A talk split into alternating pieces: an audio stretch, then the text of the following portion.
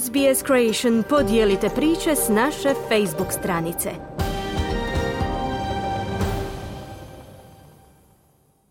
Vrijeme je sad za sportske vijesti. Hrvatski rukometaši ni u drugoj utakmici s nizozemcima u kvalifikacijama za europsko prvenstvo nisu pobjedili. Hrvatski vaterpolisti izgubili od Talijana, a dobili Japance. Dinamo izgubio od Šibenika, a Osijek od kuće od Hajduka. Rijeka dobila Varaždin, a na utakmici Gorice Istre je palo čak devet golova. Javlja Željko Kovačević.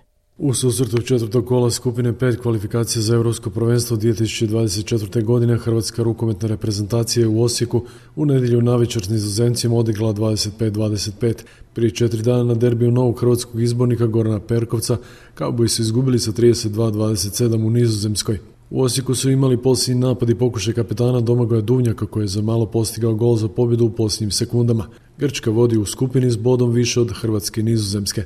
Publika u prepunoj Osječkoj dvorani Gradski vrt odlična, no ne i takva reprezentacija izbornik Perkovac. Loš start u utakmicu, vrlo spore lopte, ali se vidi razlika. Mi nismo uigrani, a oni su uigrani do, do, do, do zadnjih e, detalja. Novu pobjedu na zagrebačkom turniru svjetskog kupa ostvarili su hrvatski vaterpolisti nad Japanom 14-8, očekivano neugodno iznenađenje susret s Italijom, koji su hrvatski vaterpolisti izgubili 13-14 ne zbog samog rezultata, već zbog činjenice da su 8 minuta prije kraja vodili s čak 5 golova razlike. Italija je vodeća na ljestvici s maksimalnih 12 bodova, 9 bodova ima Hrvatska, dok su uz utakmicu manje sa po 6 skupili Mađarska i Sjedinjene američke države.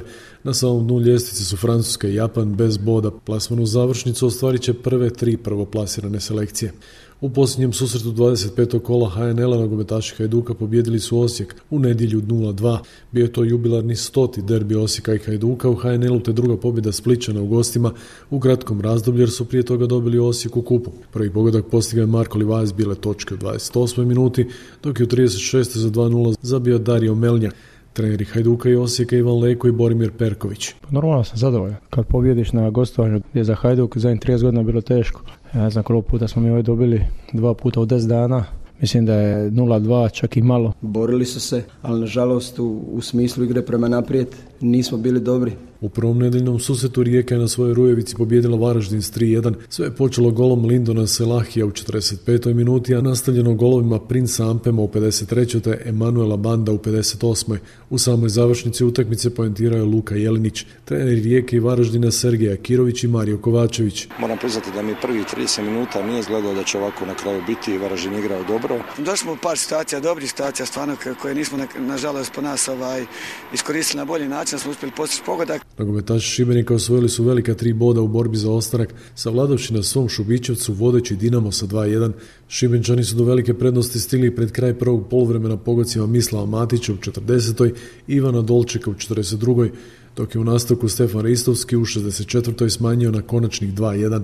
Domaći su tako uspjeli upisati prvu pobjedu protiv Dinama na Šubićevcu nakon 13 godina. Treneri Dinama i Šibenika Ante Čačić i Damir Čanadi. Poraz je posljedica olako dva primjena gola praktički iz ničega iz prekida, dekoncentracija. Velika pobjeda za ekipu, eh, da vide da možemo možda najbolju ekipu u Hrvatskoj tući. Ništa se nije dogodilo na Skupštini Dinama gdje je to tijelo na kraju ostalo bez kvoruma pa nije moglo donositi konačne odluke za klub, no brojni to iščitavaju kao pobjedu predsjednika Barišića na Zdravkom Mamićem koji je u izvršni odbor nakon Skupštine do sljedeće koja bi se trebala održati do prosinca ove godine imenovao dvojicu novih članova uz Darija Šimića, a bivše članove izvršnog odbora imenovao za savjetnike. Preživjela je Vlatka Peras koja se prebacila u po svemu sudeći pobjedničku struju i postala predsjednica uprave Dinama. Neki s potresima u klubu povezuju i posljednje rezultate sastava Dinama. No na ljestvici i dalje vodi Dinamo s 56 bodova, drugi je Hajduk sa 47, treći Osijek sa 36, slijede Rijeka, Varaždin, Slaven Belupo, Lokomotiva, Istra, Šibenik i Gorica.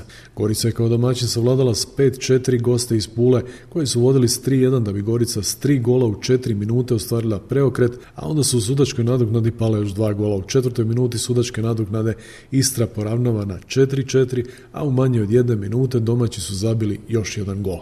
Šporski pozdrav iz Hrvatske za SBS radio Željko Kovačević. Kliknite like, podijelite, pratite SBS Creation na Facebooku.